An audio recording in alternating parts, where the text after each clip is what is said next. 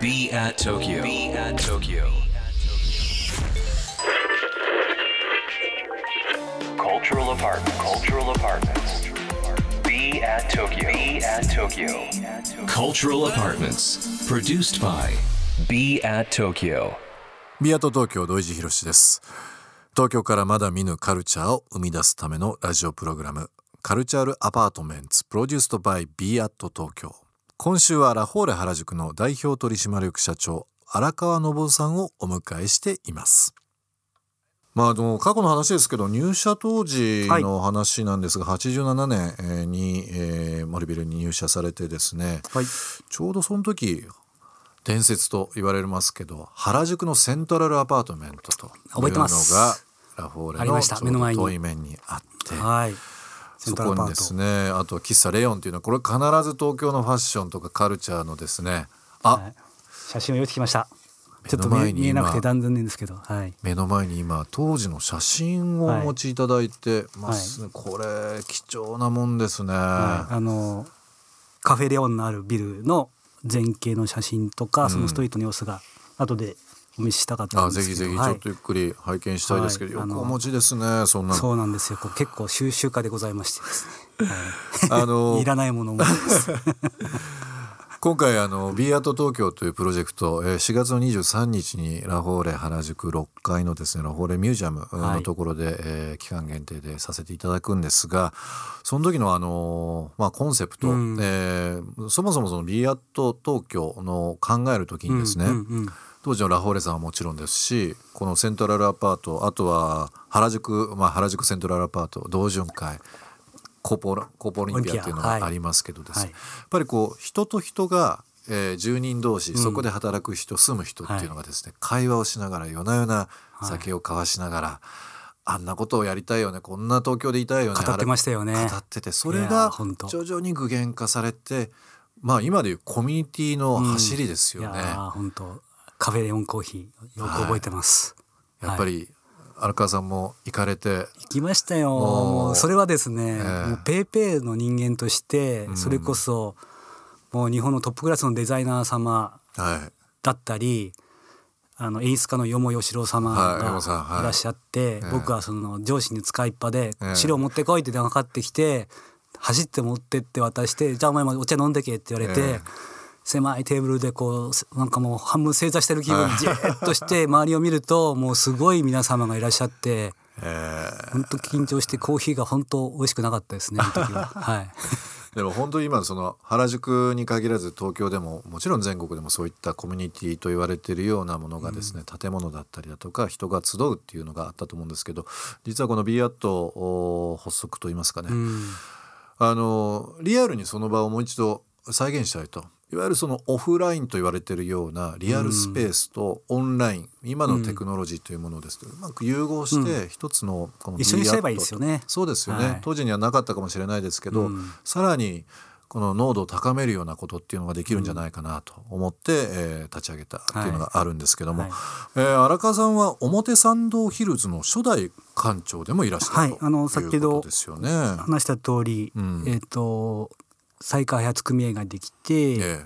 えーいよいよ建て替えとなった時にあれ老朽化に伴ったそうですね。話もうなんですよね。地震がですね当時はもう6ぐらいの地震があったら本当崩壊するってぐらい耐震的に危なかった状況もありましたので、うんうまあ、住人の皆様があ一大決決意をされてうん。建て替えようと。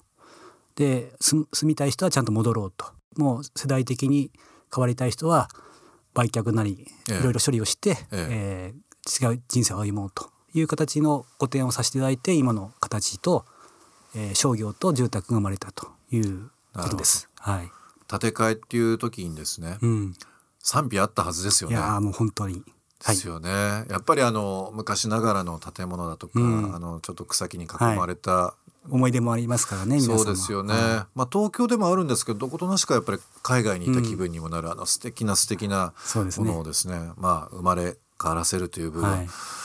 プレッシャーもあったんじゃないですか。い。やあのーまずは一番プレッシャーだったのは、まあ、私よりはうちのトップうん、森実であり、ええ。今でもお世話になってますけど安藤忠夫さんはいですね、安藤先生の安藤先生ですよね。建築がいやいや今ああやってうん。あの行き着いてますので、うん。全く問題ないんですけど、うん。まあ、ご承知の通り同循環という形はい。で再生アパートを1個残して、うん。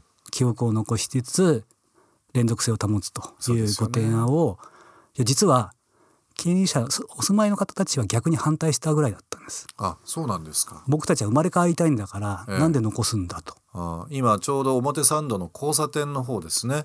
に、はい。あの残ってま今ですけどね。もあ今きちんと、はいやっと佇まいがですねツタが生えてきましたので、うん。いい感じになってきましたね。そうですよね、はい。だからこうすごく新旧のグラデーションが、あの表参道の交差点の方からラフォーレの方に向かって歩くとですねいつも景色がいいんですよね、うん。あのどんどんどんどんこう進化していはくところも見れますし、はい。過去の良かった部分っていうのがですねしっかり残ってるはい、っていうのも、もう本当過去から未来へのちょうど両方表現してるっていう形を我々の方も取ったつもりですしええ。それができたなと思ってますのですごく安心してますね。まあ、はい。ラフォーレ原宿と表参道ヒルズが、まあ、とても近いところに、はい。えーありますがこう雰囲気をガラッと変える工夫ですとか、はいまあ、表参道と原宿ってこの距離感にあるコントラストって世界に見てもなかなかないと思うんですよね。これは本当ないと思いますメゾ。ンとストリートっていう、はですよね、まあ、そこをつなげられる大役という部い分やがされたというのもあるまあおっしゃる通りでやっぱりなんでしょう。あのラフォーレ原宿というファッションを通して皆さん大人になっていって、うん。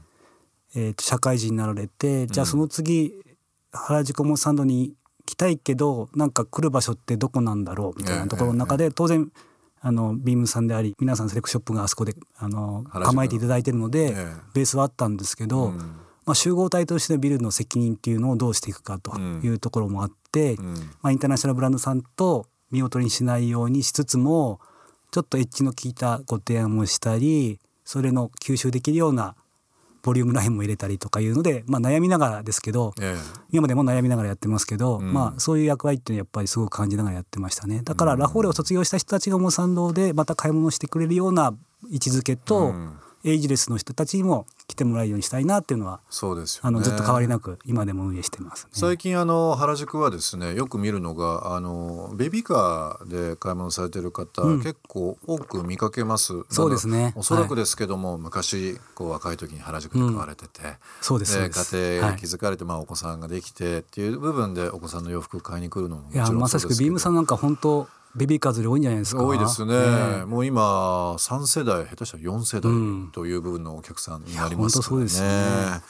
まあでも本当原宿というのは先ほどもお話ししましたけどこのラフォーレさんラフォーレ原宿中心に表参道ヒルズもそうですけども本当にあの、えー限られたところにいろんな顔が見られる、うー世界でもなかなかない、まあ、あとは可愛いはもちろんですけども、うん。いろんな表現方法、えーが、まあ、生まれた街ではありますけども、はい。そんな原宿をリードされてる荒川さんがですね、はい。原宿の街づくりに欠かせないものってこうもしあ挙げられるのであればどういったものがありますかね？欠かせないものはですね、うん。あのものをご質問されてるんじゃないかなと思ったんですけど、ええ。やっぱ人なんですよね。人ですか？やっぱ原宿におけるうん。大きな役割っていうのはやっぱりいろんな皆様の存在うん。人の存在があって、うん。それは住んでる人っていうお立場の方、うん。そこで働く人っていう人の立場、うん。でそこに遊びに来るっていう人の立場がうん。見事に融合してるんですよ。うん。これぐらいなんだろう。寛容的で、えーい居心地がいいっていうか、うんよそ者に扱いされないっていう場所は初め緊張僕もしましたけど、うん居心地いいんですよね。なるほど。だから不思議な街だなと思うんです。うんでその、まあ、僕たちもそのずっと原宿でお仕事させてもらってると町会からの活動ビームさんもされてると思うんですけど、えやっぱりこう声掛けとか近所付き合いって楽しいじゃないですえ、か。楽しいですよ。なんかもう親戚のおばちゃんなんですよ。あでもういつも「荒川君なんか食べる?」とかうん「あのうんお漬物持ってきなよ」とかじゃないですけど そういうグローカルな感じとかがうんいまだにありつつもファッションに対する理解があるんですね。それが一番なんかこうまあ原宿っぽいというもそうですけど、はい、だから大家さんがええ。お店を貸す貸されるじゃないですか。応援してくれてるんですよ。そうですよね。だからその応援まあちょっと変わった店だけどな、まあ、頑張ってほしいよなっていう言葉をこう地元の人から聞くとすごい心意気だなというかよく聞きますよね。ありがたい話ですよね。そうですよね、うん。一緒にみんなで作っていこうと。まあなんかあのー気難しい方も中にはいらっしゃるかもしれないんですが、まあ、ほとんどの方がですね、まあ、スタートアップと言われているようなうん。新しい事業ですとね、か、わけもわかんないし、まあかもしれないけど やっぱり使ってくれたりお認めいただけるっていう土壌はありますよね。この原宿。そうですよね。としか僕は感じないというか。でもやっぱり原宿に来るとですね面白い人いるし優しい人楽しい人、やっぱり人のうん、良さっていうのニヤッとしちゃいますよね。ニヤッとしちゃいますよね。当時僕がその20代のラフォーレのオフィスにいたところ玄関前で、えっと、人を見てる人が何人か見見かけて、ええええ代表的なのがやっぱりアレキサンダー・マックイーンさん、アレキサンダー・マックイーン、うん。ずーっとこう判決でええ。人を見て。人見てあとジョン・ガリアーノさんはあもう名だたるデザイナーの名前が出てきますね。だけどみんな声かけないんですよ、はあそういうのを見た時にやっぱりこう原宿ってやっぱすごい街だなそうですっていうよふうにね。改めて思いました。そうですよね。でも本当にあの大昔からその文化があったわけではなくうん、1970年代以降ですね、まあ、森ビルさんの、えー手掛けられているようなこのラフォーレはもちろんですけども長いようで実は短いというか、うんこの半世紀ぐらいのもんですもんね。そうですね言ってしまえばね。まだこの50年という短いこの原宿の、えー文化、まあ、あの世界的なこう原宿の文化と言われているようなもの、まだまだやるべきこといやいやいや本見るべきことありますね。まだまだありますよ。B アット東京東京からまだ見ぬカルチャーを生み出すための cultural apartments。それが b アット東京